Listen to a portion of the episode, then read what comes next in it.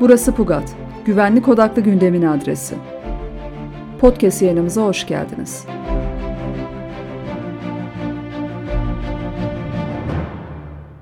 Hakan Murat Kadir, Kayıp Silahların 15 Temmuz'u başlıklı yazısında ortadan kaybolan 106.740 silahın akıbetini sorguluyor. Kayıp silahlar meselesi Sedat Peker'in iddialarıyla birlikte kamuoyunda tekrar tartışılmaya başlandı.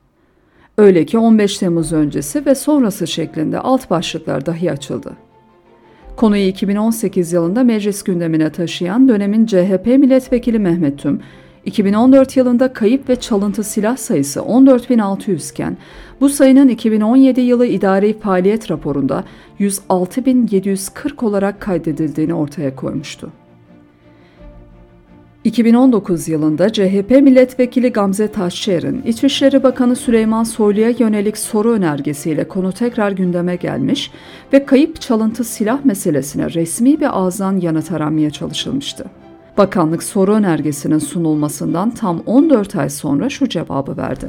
Kayıp ve çalıntı silahı elinde bulunduran kişilerin 6136 sayılı ateşli silahlar ve bıçaklarla diğer aletler hakkında kanun ve 91 Taksim 1779 sayılı ateşli silahlar ve bıçaklarla diğer aletler hakkında yönetmelik hükümleri gereği yasal yollarla mermi temin etmeleri mümkün değildir. Ayrıca bahse konu silahlar, Kaçakçılık İstihbarat Harekat ve Bilgi Toplama Dairesi Başkanlığı'nın uhdesinde bulunan kayıp eşya ve belge projesine işlenerek ülke genelinde aranmaktadır. Bu cevabın konuyu geçiştirmek için hazırlandığı açıktı. Soylu aslında mealen, birileri kayıp silahları ellerinde bulunduranlara mühimmat dağıtmadığı sürece herhangi bir tehlike mevzu bahis değildir demeye getiriyordu ve kamuoyunu daha da derin bir endişeye sevk ediyordu.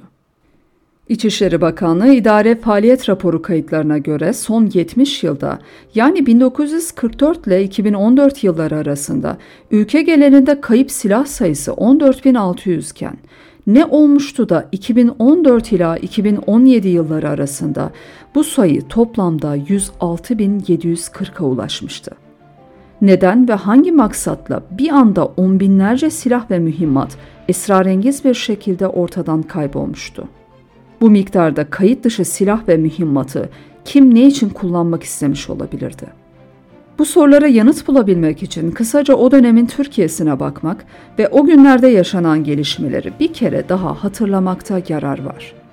Adalet ve Kalkınma Partisi 2002 yılından beri ilk defa 7 Haziran 2015 genel seçimlerinde tek başına iktidar olabilecek çoğunluğu elde edememiş, HDP ise %13.1 ile tarihinin en yüksek oy oranına ulaşarak 80 milletvekili çıkarmıştı.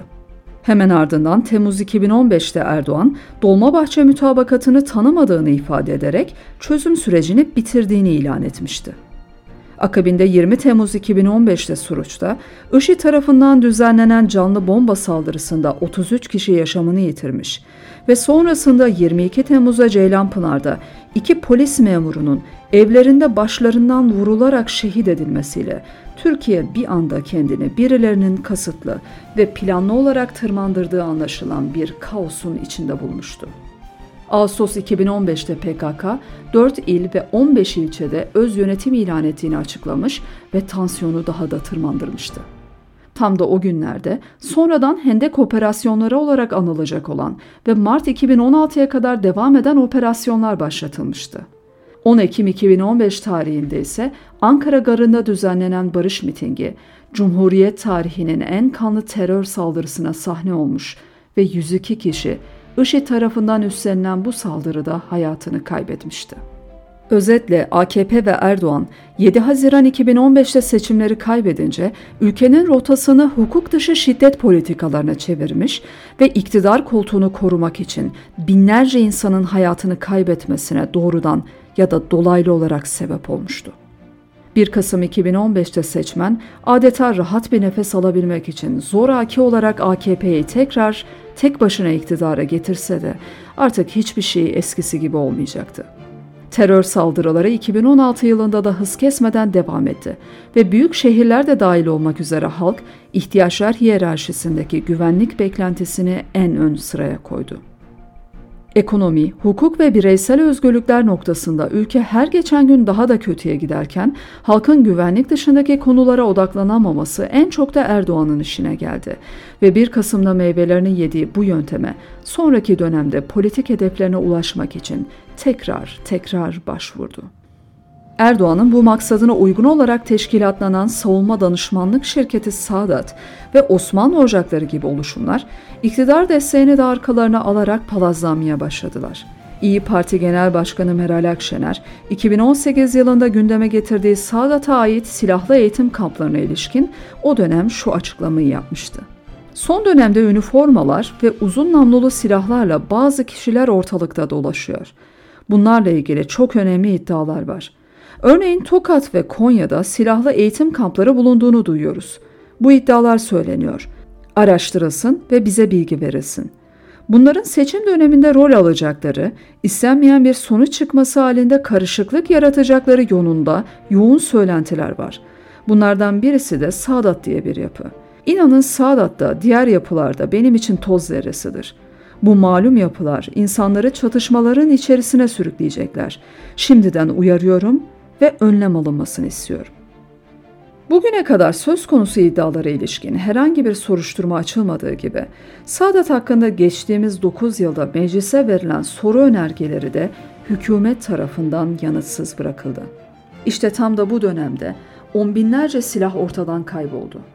Fakat Bakan Süleyman Soylu bu durumu çok da önemsemiyor ve birileri mühimmat temin etmediği sürece herhangi bir tehlikenin söz konusu olmayacağını açıklıyordu.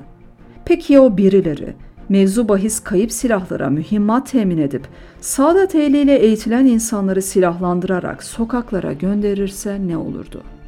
Bu sorunun cevabına ilişkin bir fikir edinebilmek için 15 Temmuz'da şehit edilen vatandaşlarımızın otopsi, ölüm muayene ve balistik raporlarına bir göz atmakta fayda var. Örneğin o gece Ankara Beştepe Jandarma Genel Komutanlığı yerleşkesi civarında şehit edilen Rüstem Perçin'e ilişkin raporlar incelendiğinde maktulün yaralanmasına ve sonrasında ölümüne sebep olan silahın 5.56 mm çaplı o dönem Türk Silahlı Kuvvetleri ve Emniyet Genel Müdürlüğü envanterinde bulunan bir silah olduğu anlaşılıyor. Zira o dönemde Jandarma Genel Komutanlığı karargahında 5.56 milimetrelik bir silah envanterde bulunmuyordu. Kaldı ki Ankara Kriminal Polis Laboratuvarı tarafından şehit Rüstem Perçin'in vücudundan çıkarılan mermi çekirdeğiyle o gece jandarma karargahında ele geçirilen silahlar mukayese edilmiş ve söz konusu atışların bahse konu karargahta ele geçirilen silahlardan yapılmadığı tespit edilmişti. Daha da vahimi ise Rüstem Perçin'i şehit eden silaha ilişkin henüz tespit edilmiş somut bir verinin mahkeme kayıtlarına yansımamış olmasıdır. Acaba bu silah da sonrasında kaybolan ve envanterden düşürülen diğer on binlerce silahtan biri midir?